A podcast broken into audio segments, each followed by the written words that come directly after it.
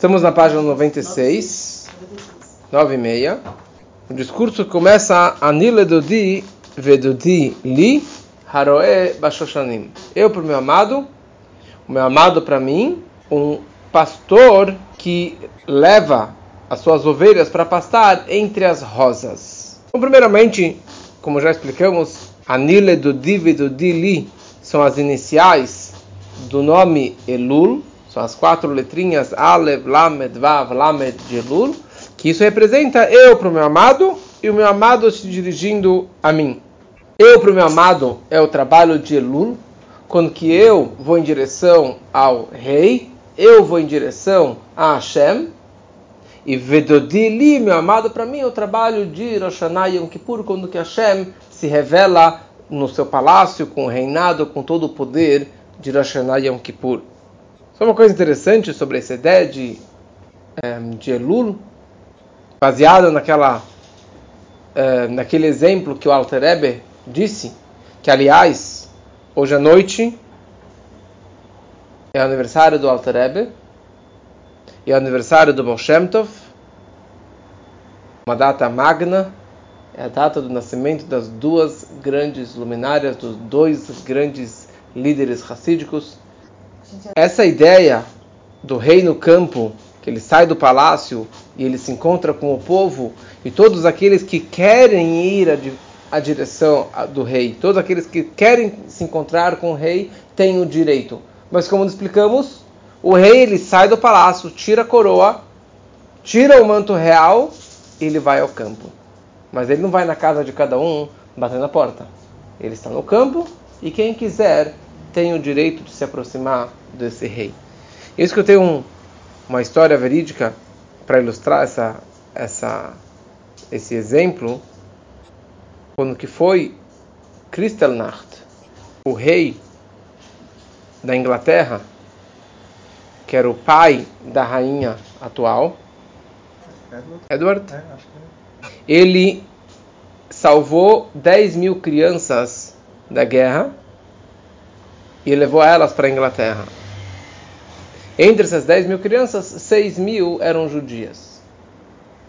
Mandou um barco, sei lá, fez algum acordo político, não sei, e salvou 10 mil crianças da guerra. E em algum momento o rei ele queria se encontrar com essas crianças para ver quem que estava lá, né? Todas morrendo de fome, sem os pais, sem a família, mas foram salvos ele passa com a carruagem entre as crianças, observando todas aquelas crianças enfileiradas, assim, em respeito ao rei, agradecimento ao rei. E uma dessas crianças, uma criança judia, quando ela viu o rei, ela sai da fila e ela começa a correr em direção ao rei.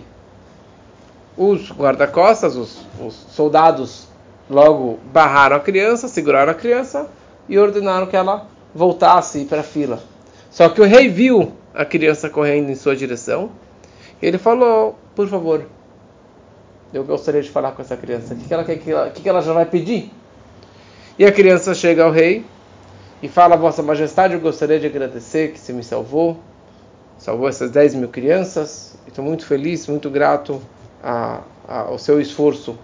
Só que a minha alegria nunca vai ser completa porque os meus pais estão lá, os meus irmãos estão lá, e uma hora ou outra eles vão ser mortos por serem judeus. Ele perguntou qual é seu nome, qual é o nome dos seus pais, dos seus irmãos. Ele anotou, eu falou, vou fazer o possível para te ajudar. E logo depois, os pais e os irmãos foram salvos e vieram para a Inglaterra e viveram felizes para sempre. Cada pergunta é se o rei realmente se sensibilizou com aquela criança, por que, que ele não mandou salvar todos os pais de todas aquelas crianças, os irmãos de todas aquelas crianças? Por que não? Porque ele foi o único que se levantou e teve a coragem, teve a chutzpah de correr em direção ao rei, arriscando, porque imagina, ele saiu e foi em direção ao rei, ele poderia ser, sei lá, preso. Ele foi o único que teve essa iniciativa e de ir falar com o rei. Todos os outros estavam lá na zona de conforto, digamos assim. Então, na hora que ele saiu da sua zona de conforto, ele saiu do cotidiano, saiu da fileira com todos, na mesma linha de todos, ele foi atendido e o pedido dele foi acatado. E essa é a ideia de, do mês de Lul também. Ani ledodi. Eu devo ir em direção ao meu amado. It's up to me. É o meu trabalho de me levantar e ir em direção ao rei. Você vai, corre, sai da sua zona de conforto, melhora em Torá, em mitzvot, em tzedakah, em chuvá durante esse mês de Elul, seus seus pedidos são acatados. Ele perdoa, ele escuta seus agradecimentos e aquilo que você está pedindo, ele vai também te dar quando ele voltar para o palácio. Né? Quando ele volta para o palácio, que é em Rosh Hashanah, aí sim que ele vai é, responder tudo aquilo que nós pedimos para ele. E o versículo descreve eu para o meu amado, meu amado para mim, ele faz pastar suas ovelhas entre as rosas. O que, que tem a ver as ovelhas com as rosas? O que, que o rei Salomão, com essa frase, ele teve que conectar, pastorear as ovelhas entre as rosas? Uma rosa é conhecido que a rosa ela tem 13 pétalas. Anos atrás eu eu estava em Itaipava e fui num, na frente do sítio que a gente estava ficando, tinha lá um sítio, lá uma fazenda de rosas. Muito, muito bonita. Assim, centenas de rosas lá no campo. E você poderia pegar e colher as rosas. Já, já fizeram alguma vez isso? É muito especial. A rosa ela tem 13 pétalas. E isso representa os 13 atributos de misericórdia que brilham durante o mês de Elul. Essa compaixão, 13 níveis de amor e de compaixão de Hashem que brilham durante este mês de Elul. E a pergunta é: o que, que tem a ver esses 13 atributos de misericórdia bem com o mês de Elul? E a ideia é que nos 10 dias entre Rosh Hashanah e Yom Kippur também brilha esses 13 atributos de misericórdia, mas ali são o Shabat, é o Yom Tov, são dias festivos, são dias sagrados, e agora são dias normais o mês de Elul. Então, como que funciona essa ideia dessa revelação durante esse mês? Mas, por outro lado, não é um dia tão especial. Então, ele começa a explicar o seguinte: todo o conceito de chuva. Qual é o conceito de chuva? Chuva não significa arrependimento, e sim retorno. Arrependimento quer dizer, eu me arrependo daquilo que eu fiz, eu vou seguir minha vida. Retorno representa que eu estou simplesmente retornando da onde que eu vim. A minha alma sempre foi pura. A minha vontade sempre foi de fazer o bem, sempre de me conectar cada vez mais com Hashem.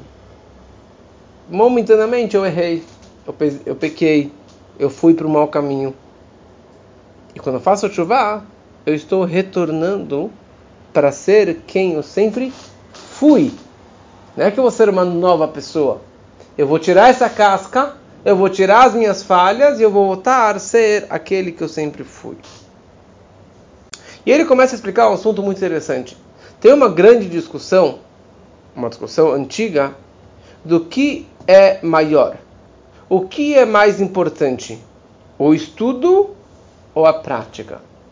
se o Talmud, se o estudo, a teoria é mais importante, é mais valiosa, ou se o Masé Gadol, se as ações, o ato, o cumprimento de Torá e de Mitzvot são mais importantes. Se você não estudou medicina, você não vai ser médico. Isso.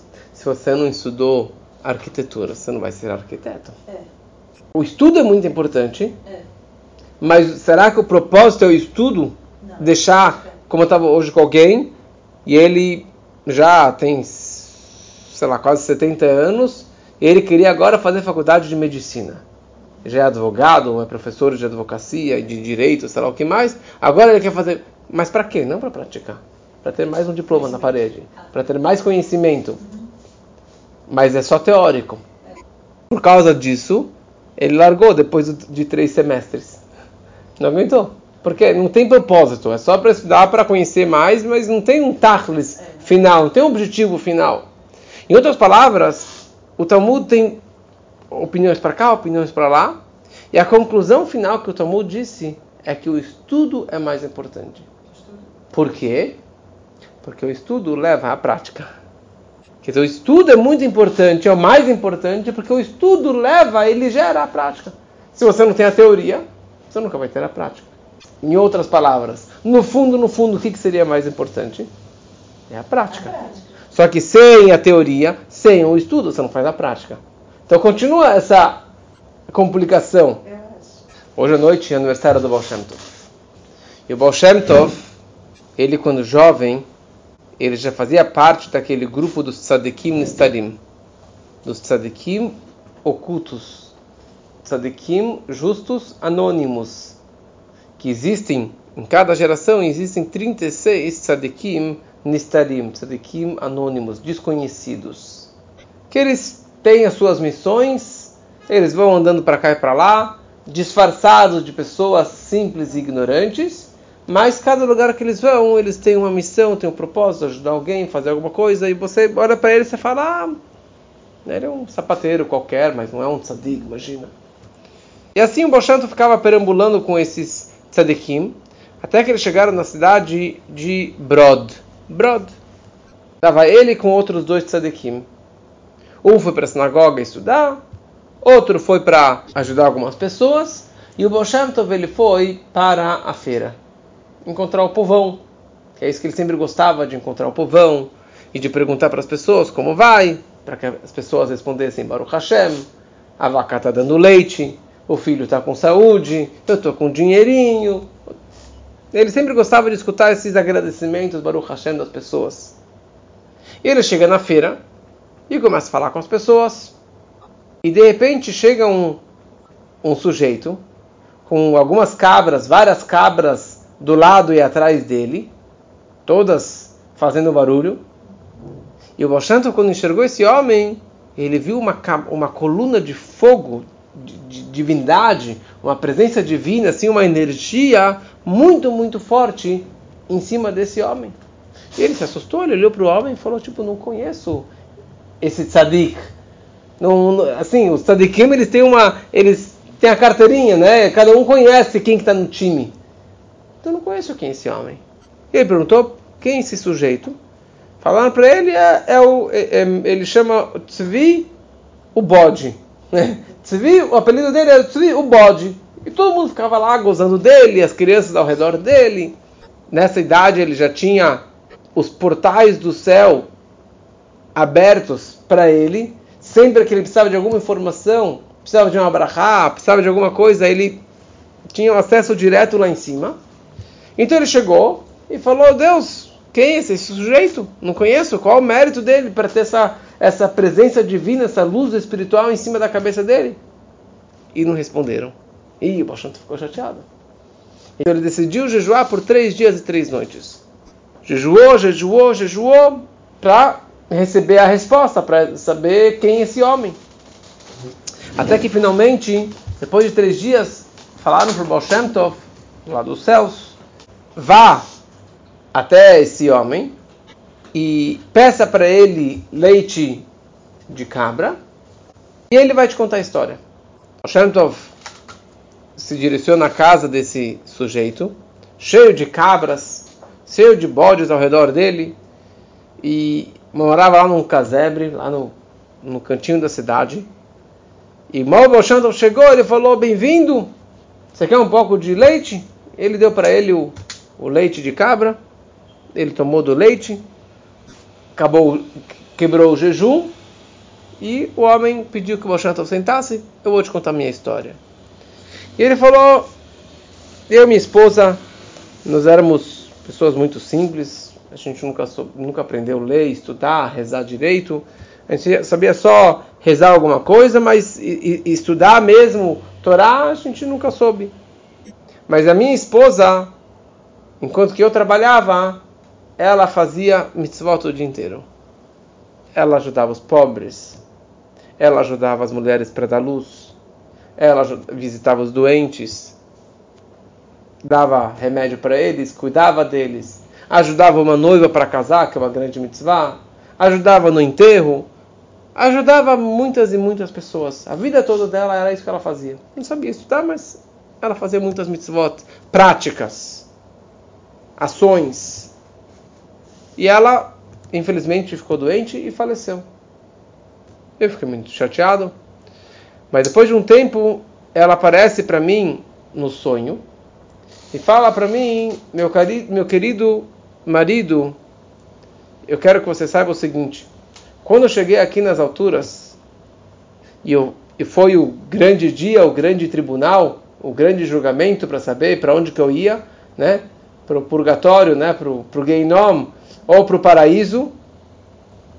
Não tem purgatório, não tem isso, mas quer dizer, para onde, qual, qual seria a minha recompensa? E na hora do julgamento começaram a aparecer dezenas e dezenas de almas, todas aquelas pessoas que eu salvei, que eu curei, que eu ajudei no parto, que eu visitei quando estava de luto, que eu ajudei a casar, todas as pessoas que eu ajudei todos esses anos de vida, e todos subiram na balança. E daí eu fui direto lá para o paraíso, para o melhor endereço. E me falaram lá em cima que o que lá em cima o que, que vale? Suas boas ações. O que vale não é a teoria, é a prática. Então, meu marido, escuta o que eu estou te falando. Larga tudo que está fazendo e dedique a sua vida para fazer o bem, para ajudar as pessoas. E ele disse: Foi isso que eu fiz. Eu vendi o que eu tinha, comprei essas cabras, esses bodes, e eu fico o dia todo distribuindo leite de cabra. Pobres, para os doentes, para aquele que não tem, para as crianças. É isso que eu faço o dia inteiro. E ontem à noite minha, minha esposa veio no sonho e falou que você, Baal viria ao meu encontro e para que eu te desse leite de cabra e para que eu te contasse a minha história e o meu segredo. Quer dizer, é, o estudo é muito importante, mas o propósito final, o que, que vale lá em cima, são as ações, são os os atos, as atitudes. Vale muito, vale muito mais um ato do que mil pensamentos, do que mil suspiros. É isso que vale lá em cima. E aqui ele começa a explicar um pouquinho da diferença entre o estudo e a prática das mitzvot. Ele chama que o estudo, o Talmud, o estudo da Torá, é como um alimento. É que nem a comida que entra dentro do seu estômago e acaba se transformando vitamina e sangue e vida. Já as mitzvot são comparadas com vestes, com vestimentas, com roupas, que são muito importantes, mas é algo superficial. Ninguém come roupa. Ela tem uma grande importância, mas a roupa é algo externo, é algo superficial, que me encobre, que me envolve. E assim no mundo, está explicado na Kabbalah, que existem duas revelações divinas, duas formas de Deus se revelar e se expressar dentro desses mundos. Uma luz penetrante que preenche cada mundo, que preenche cada detalhe, que é chamado Ora Hamemale Kololamim, a luz que preenche todos os mundos. Existe uma luz que se chama Or Hasovev uma luz que envolve, que está ao redor de todos os mundos. Então você tem que, que nem a luz do sol. A luz do sol tem os dois lados. Por um lado, ela é uma luz que envolve todos os mundos e os planetas e dá para todos por igual. Para o sol não faz diferença se eu abrir ou fechei a cortina. Não faz diferença se ele está iluminando num planeta ou no outro planeta, se é numa, para uma formiga ou para um ser humano.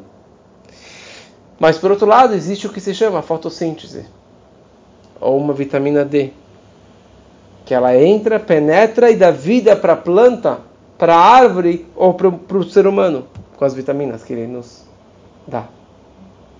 Assim também tem duas formas que Deus se revela. Qual que é mais Deus? Os dois são Deus. Mas tem uma luz mais envolvente, mais elevada, mas que ela não penetra, que ela não preenche, ela não vai nos mínimos detalhes. E isso é a ideia das mitzvot. As mitzvot são vestimentas superficiais, externas. Por isso que grande parte das mitzvot a gente não entende o porquê delas. Porque a fonte delas é tão elevada, o poder dela é tão máximo, que eu não consigo entender, não consigo entrar nos mínimos detalhes. E tudo aquilo que eu vou te explicar, o porquê daquela mitzvah, não vai ser. Não vai ser o suficiente. Não vai ser. Como você fala em francês? Você passa. Assim que fala? Não é, não é isso. Tem mais ainda. Tem mais, tem mais material. Porque é algo tão distante, ninguém nunca vai conseguir descrever o que, que é o Sol. Ninguém. Porque ele é tão distante, é tão quente, tem tantas qualidades e é tão importante para o mundo que ninguém nunca vai conseguir descrever. Porque é algo muito distante. E é isso que as mitzvot. Elas têm uma grande importância, ela envolve o homem, ela tem grande mérito, mas por outro lado é algo envolvente. Já a Torá, se você leu a Torá, que nem papagaio, e não entendeu o que está falando, você não cumpriu a mitzvah de estudar a Torá, que é a mitzvah de veshinantam levanecha, vedibar tabam. Você tem que estudar a Torá, ensinar a Torá para os seus filhos. Você tem que estudar a Torá. Você tem que quebrar a cabeça. Você tem que mergulhar no estudo assim, de absorver o estudo, de comer aquela, aquele estudo da Torá e de absorver para a sua vida e de transformar o seu ser e de levar essas lições para a minha vida, para o meu dia a dia. Essa é a ideia da Torá. Que é mais importante? É difícil de falar o que é mais importante. Os dois têm uma sua importância. Só interessante, já que a Torá ela desce tão baixo, dizer, ela desce e ela penetra dentro do corpo, dentro do meu ser, é comparada com comida, com alimento. E a roupa, por não ser algo tão trivial, tão essencial quanto a comida, por isso que naturalmente, o que, que é mais caro? Comida ou roupa? Roupa é muito mais caro, porque não é algo essencial, não é algo que penetra. É algo tão elevado interessante, tudo que tem no mundo físico vem de um plano espiritual. Então, já que nesse mundo físico a comida é algo mais baixo, algo que penetra mais penetrante, mais preenchente, quer dizer, que entra mais dentro do homem, isso representa que nos níveis espirituais também é de um nível mais baixo. Já as roupagens, elas vêm de uma fonte muito mais elevada. E por isso que ela também acaba sendo mais cara do que a comida. Mas qual foi a conclusão? A conclusão foi que o estudo é mais importante. Por quê? Porque o estudo leva e gera as ações. Se você não tem a teoria, se você não sabe como guardar o Shabat, quais são as halachot, as leis do Shabat, você não tem como guardar o Shabat. Se você não sabe quais são as regras do Yom Kippur, você não tem como guardar o Yom Kippur. Em outras palavras, um sem o outro não funciona direito. Quer dizer, se você foi lá e colocou o tefilim sem ter estudado o que, que representa o tefilim, você cumpriu a mitzvah. Você guardou o Shabat sem entender, você, cumpriu a mitzvah. Você colocou uma moeda ou jogou uma moeda para o pobre, ou você, como o último artigo que eu escrevi, se alguém deixou para trás sem querer um dinheiro, ou feixe de trigo, e o pobre foi lá e pegou, você cumpriu a mitzvah. Mesmo sem ter tido a intenção de ajudar, você já cumpriu a mitzvah. Porém, na hora que você tem um estudo anterior ao cumprimento, o estudo ele tem o poder de atrair a luz máxima, mais elevada, até aqui embaixo. E na hora que você cumpre a mitzvah, você dá um novo, você consegue trazer até o plano físico e material e mais mundano. O que significa? Já falamos daqui nas aulas sobre tzedakah. A gente falou que a tzedakah é muito importante, mas se você não tem um estudo, uma reza que antecede ao estu a prática da mitzvah, da, da tzedakah, você cumpriu a mitzvah, você ajudou o próximo, ele recebeu o dinheiro, pagou as contas, ok. Mas não veio com toda aquela energia, não veio com a luz mais elevada até o plano mais físico, mais material. E por isso que a importância da grandeza do estudo que anteceda a prática da mitzvah. Por isso que 99% das mitzvot são mitzvot teóricas ou práticas. Ou tem a ver com comida, ou tem a ver com couro, Tfilim, Mezuzah, Megillah, Sefer Torah e assim por diante. Ou tem a ver com relação homem-mulher, homem com seu semelhante, homem com trabalho, homem com o campo, plantação, o que pode comer, o que não pode comer, os trabalhos, trabalhos proibidos do Shabat, é tudo na questão física, material, mundana. Por que isso? Porque as mitzvot têm que, têm que entrar até o físico e o material. Porque não basta você ficar o dia inteiro meditando em Deus, meditando e se espiritualizando, ficar em zen, ficar fazendo yoga, ou ficar na montanha meditando em Deus. Por que, que eu preciso colocar o tefilim todo dia? Por que, que eu tenho que fazer mitzvot práticas? Cada Yudi ele tem uma missão nesse mundo. Deus criou 600 mil almas judias. Ele dividiu o mundo em 600 mil lotes, pedaços. E cada judeu ele tem um lote de mundo. Ele tem um pedaço de mundo no qual ele precisa trabalhar, arar, refinar, polir, esfregar, até que a casca vai quebrar e vai brotar divindade. E ali Deus vai poder pairar e estar revelado. Esse é o nosso propósito. Deus criou o mundo para que ele tenha uma morada, um dirabetartonim, uma morada, uma moradia, um habitat dentro deste mundo mais baixo, mais sujo, mais impuro que nós vivemos. Ele queria que aqui ele tivesse uma moradia, que aqui ele pudesse pairar à vontade, estar reveladamente. Porque é muito fácil que ele esteja revelado nos, nos mundos superiores, nos mundos espirituais. Não tem graça. Toda a graça é você pegar um lixão e transformar nele, reciclar e fazer dele um palácio. E esse que é o nosso, esse que é o nosso propósito. Cada Yodi, ele tem um lote de mundo, um lote de terra, ou, ou, em outras palavras, cada pessoa tem uma missão nesse mundo. Sem saber. Sabe qual é essa missão?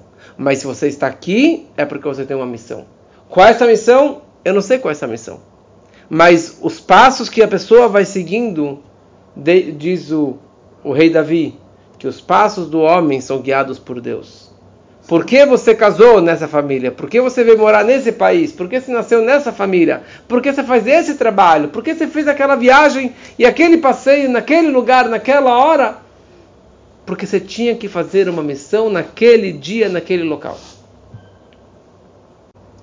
Nós falamos 600 mil almas, mas nosso povo hoje é 16 milhões? Mais? Como que são 600 mil ou são milhões de almas judias? Então está explicado no Zohar que são 600 mil almas matriz, gerais. Porque cada alma é uma vela. E quantas velas você acende de uma vela? Inúmeras. Então cada vela ela tem uma missão, ela está um lote de terra, um lote de mundo, uma missão que ela precisa concretizar neste espaço, não físico, mas espiritual, ou também até físico, nesse, nesse espaço físico de mundo, mas uma alma não consegue fazer todo esse trabalho. E uma geração também não consegue fazer. Então ela e todas as suas centenas de ramificações, ao decorrer dos, dos milênios e das gerações, elas vão concretizando esta missão. E cada alminha tem uma missão, tem um propósito. Como está escrito no Hayom Yom, no primeiro livro que o Rebbe escreveu, que uma alma pode descer nesse mundo, viver 70 ou 80 anos para fazer uma única missão. Uma única missão. Qual que é essa missão? I don't know which. Eu não sei o que, que é. Não. E a, cada alma tem a sua missão. Uma das formas de você saber qual é a sua missão Quer dizer, ninguém vai te falar é essa a sua missão, mas uma das formas é aqueles grandes desafios que você lidar, que aparecem na vida. Ou você tem uma mitzvah que toda vez que você vai fazer, ah, estou cansado, não consigo vir, não consigo fazer. Ou sempre tem alguma coisa errada que sempre aparece na sua frente e sempre está lá e você sempre tem que brigar contra aquela tentação, aquela dificuldade que você passa. Então, uma das formas de saber que provavelmente essa é uma das suas missões, porque você não sabe quantas missões você veio fazer aqui nesse mundo. Mas quando você tem uma dificuldade maior, é porque o Yetzerará, o instinto do mal, ele sabe que a sua missão é fazer esta mitzvah, ajudar aquela pessoa, ou não tropeçar novamente naquela, naquele problema. E ele vai fazer de tudo para que você não cumpra a sua missão. Falando do Baal Shem Tov, tem várias e várias histórias que o Baal Shem Tov, ele conseguiu resgatar almas. Porque se a alma veio ao mundo e por qualquer razão que seja, ela não cumpriu a sua missão e ela faleceu, a alma tem que voltar de novo para o mundo. Que isso é o que se chama a reencarnação. Ilgulim. Ela tem que voltar ao mundo novamente, porque ela ficou devendo algo. Ela não terminou a sua missão. Ela não cumpriu até o final. E tem histórias de que o Bolshem ele viajou de Mezebush, foi, viajou, viajou, chegou numa floresta e fez uma mitzvah lá dentro, fez uma brachá e falou: Agora você pode descansar em paz. Entrou na carroça e voltou para Mezebush. Os alunos viraram: Mestre, o que, que você fez? O que aconteceu? O que, que é isso? Falou: Essa alma era daquela pessoa de séculos atrás que já era a terceira, quarta vez que ela voltava ao mundo e toda vez ela pecava e errava e transgredia ou que não conseguia cumprir a sua missão. E agora, quando eu fui lá e fiz uma brachá no túmulo dela, eu consegui redimir a alma daquela pessoa. Outras histórias que o Baal ajudou uma pessoa a cumprir a missão dele. Porque o Baal ou Tzadikim, eles muitas vezes conseguem enxergar a missão dessa alma. É, ou, que ele, ou que ela enxerga diretamente, ou que é uma visão meio que embaçada, sem óculos, e ele consegue te falar: olha, você precisa ir para a cidade tal. Por quê? Como? Quando? Pode ser que ele não saiba. Pode ser que ele não tenha uma visão exata, precisa do porquê que você tem para aquela, aquela cidade. Tem situações que sim, tem situações que não.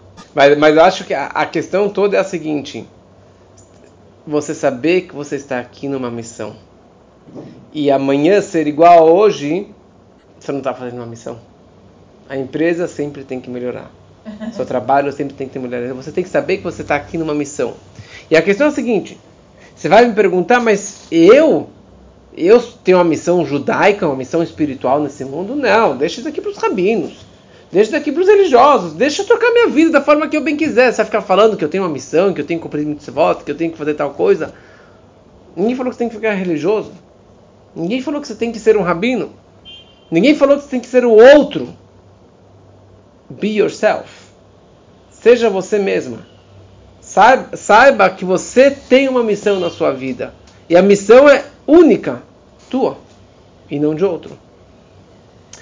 E a questão é a seguinte: o Talmud escreve que a pessoa deve dizer diariamente: O mundo foi criado para mim. E que um único ato que eu fizer, eu posso transformar o mundo todo na balança para o lado de méritos e trazer Mashiach. O que quer dizer isso? Você vai falar, imagina, eu fazer alguma coisa, eu tenho uma missão no mundo para transformar o mundo, para trazer Mashiach. Avraham, Yitzhak, Yaakov, Moshe, Rei Davi, Rei Salomão, o o Baal Shem Tov, Tzadikim, o Alter meus tataravós que eram pessoas muito mais elevadas do que eu. Eu? Quem sou eu? Mas é a ponta do iceberg. O exemplo que é trazido é um gigante que ele quer tocar no topo da montanha. Mas ele chega quase no topo da montanha. Ele pega um anão e coloca na mãozinha dele, ele consegue tocar naquele ponto que ele não conseguia atingir. Você quer tocar naquele lugar, mas você precisa um dedinho mais para frente para conseguir apertar aquele botão. Eu sozinho não consigo. É, o cara fez a teoria toda e veio o último lá que não sabia grande coisa e escreveu o documento e ele ganha todo o mérito. Quem é o mérito? Dos dois. O gigante sem o anão não iria atingir aquele local. O gigante, o gigante, realmente não vai deixar de ser o gigante. Ele fez missões enormes e maravilhosas, mas sem o anão, a missão não vai ser concretizada. E se a gente enxerga dessa forma, que o mundo foi criado com 600 mil lotes, e cada lote foi dado para uma alma e com todas as suas ramificações. Então todos os gigantes anteriores fizeram suas missões, transformaram e salvaram e fizeram bondade, Torá e mitzvot. E pode ser que todos os 599, 1999 lotes já foram transformados. E o meu lote espiritual é o último. Já foi feito, todos já fizeram o trabalho. E só falta eu colocar aquela uma moedinha na caixinha. Falta eu fazer mais uma mitzvah, ajudar mais uma pessoa, estudar mais uma Torá, fazer um ato mínimo. Imagina aquela balança de dois pratos, que ela está 50-50, equilibrada exatamente na mesma linha. Você coloca uma pena, um grão de areia, uma agulha. O que acontece? Balança. Ela desequilibra. E ela cai para o lado de méritos. Eu posso dizer que o meu ato é de uma formiguinha, é de um anãozinho, é um grão de areia. Mas pode ser que Mashiach está esperando que eu faça esse meu ato, essa minha missão, essa minha shlichut na minha vida, mas não é minha vida particular. Eu não sou pessoa física. Eu sou uma pessoa que, que, na verdade, faço parte de um todo. Faço parte de um grande povo que tem uma grande missão. Então, quem sou eu? Eu não. Não, não. Você tem a sua, sua missão naquele local. Mas é uma responsabilidade. É uma responsabilidade muito grande. Você saber que você tem uma missão neste mundo. Você saber que você tem um propósito aqui. Quem sou eu? Não, você é uma pessoa muito importante. O mundo foi criado para você. Não é à toa que dos religiosos. Essa foi a frase que o Rebbe falou no dia que ele assumiu a liderança. O discurso de abertura da liderança do Rebbe 11 é, de Shvat 51, o Rebbe falou o seguinte: vocês estão me colocando aqui no, no trono, né, para que eu assuma a liderança, para que eu seja o Rebbe, que o Rebbe não queria, ele nunca quis assumir a liderança, sempre disse que era o Rebbe anterior, o mestre, o líder, o Rebbe. Ele falou, mas não vem que não tem. Não pensem que aqui o sistema é que nem em outros endereços, em outras linhas racídicas. Que você tem o Rebbe, você tem o Tzadik, ele é o grande Tzadik, ele reza por todo mundo e ele isenta e reza por todos e salva todo o povo e cada um toca a sua vida da forma dele. O Rebbe falou, vocês querem ser meu Hassidim? Todos vocês têm que arregaçar a manga. Todos vocês vão ter que trabalhar. Não pense que você vai ficar aqui só escutando Farbrengen, discursos, e recebendo um brachot, e mais brachot, e mais brachot, e você fica de boa. Você quer ser meu Hassid? Você tem que arregaçar a manga. Você tem que trabalhar. E por isso que o Rebbe criou o maior exército do mundo. 5 mil shluchim enviados pelo mundo todo. Mas não são só 5 mil. São 5 mil rabinos, com 5 mil instituições pelo mundo todo, que abriu, agora está abrindo em Ruanda, no meio da África, um Beit Rabat. Mas esses rabinos são o holofote, são a tocha que tem as suas ramificações, que ajudam, que orientam que cada um faça a sua missão. Que essa é exatamente o legado e a mensagem do Rebbe, que cada um tem a sua missão. E você faz alguma coisa, você acha que você não fez nada. Estava aqui esses dias um grande rabino, Rabino Grossman, do, do norte de Israel, e o neto dele é, um, é o rabino não sei o nome da cidade, num buraco do interior da China. E esse neto teve um filho, e ele fez o Brit Milá do filho naquele local. E foi o primeiro Brit Milá feito naquela cidade desde a criação do mundo. E você fala, pode ser que é isso que o Mashiach estava esperando para chegar? Ou o rabino, amigo meu, que está em Nova Sibéria, e a filha vai casar agora, e vai ser o primeiro casamento judaico religioso na Nova Sibéria desde de sempre? É, não vai faltar. Mas essa aqui é toda a questão. A questão é você saber que quando você vai para um passeio, você vai para alguma coisa, ah, coincidência. Não é coincidência. Você tinha que cair naquele local. Você tinha que fazer aquela hora, aquele momento, e encontrar aquela pessoa e ajudar aquela pessoa, falar uma boa pessoa, dar um abraço, dar um beijo. E essa talvez era a sua missão. E sabe qual é o fato que você não terminou sua missão ainda? Sabe qual é a prova? Que você está vivo ainda. Porque quando a pessoa, se você entende dessa forma, você entende a morte totalmente diferente. Porque quando você entende que a pessoa ela veio para cá para cumprir uma missão. E a pessoa ela morre independente da idade, da forma, da maneira que ela faleceu. Se foi um erro médico, se foi falta de saúde, foi falta, não interessa, foi um acidente de carro. A pessoa ela falece porque ela tinha que falecer, porque ela cumpriu a missão dela. Na hora que ela concretizou, concretizou a missão dela nesse mundo, ela não tem mais razão por que estar aqui nesse mundo físico. E por outro lado, se o cara se acidentou, bateu o carro, quebrou a cabeça e o cara continua vivo. Meu pai teve um acidente, um segundo acidente, uma, uma cirurgia, mais uma cirurgia, e está ótimo, é porque ele tem uma missão na Terra. Ele não foi porque o médico salvou, porque o hospital salvou, porque o remédio salvou, porque a dieta dele salvou. Também tá tudo certo. Mas não é isso. Você passa, ah, não é isso que salvou ele. Ele está aqui porque não era para ir embora. Porque ele tinha uma missão na Terra para fazer ainda. E quando a pessoa ela vai, para a gente é difícil, que nós somos egoístas, mas a alma vai feliz, porque ela cumpriu a missão dela. Quem tem, gente tenha muita vida e que a gente possa cumprir nossa missão com muita força e principalmente o dia de hoje, Rai Elul, que traz Rai, que ele traz vida para o trabalho de Elul. E temos agora 12 dias para Rosh Hashanah, que a gente possa festejar bastante esse dia com muita, com muita energia, muita, muita boca, saúde, muita, muita felicidade.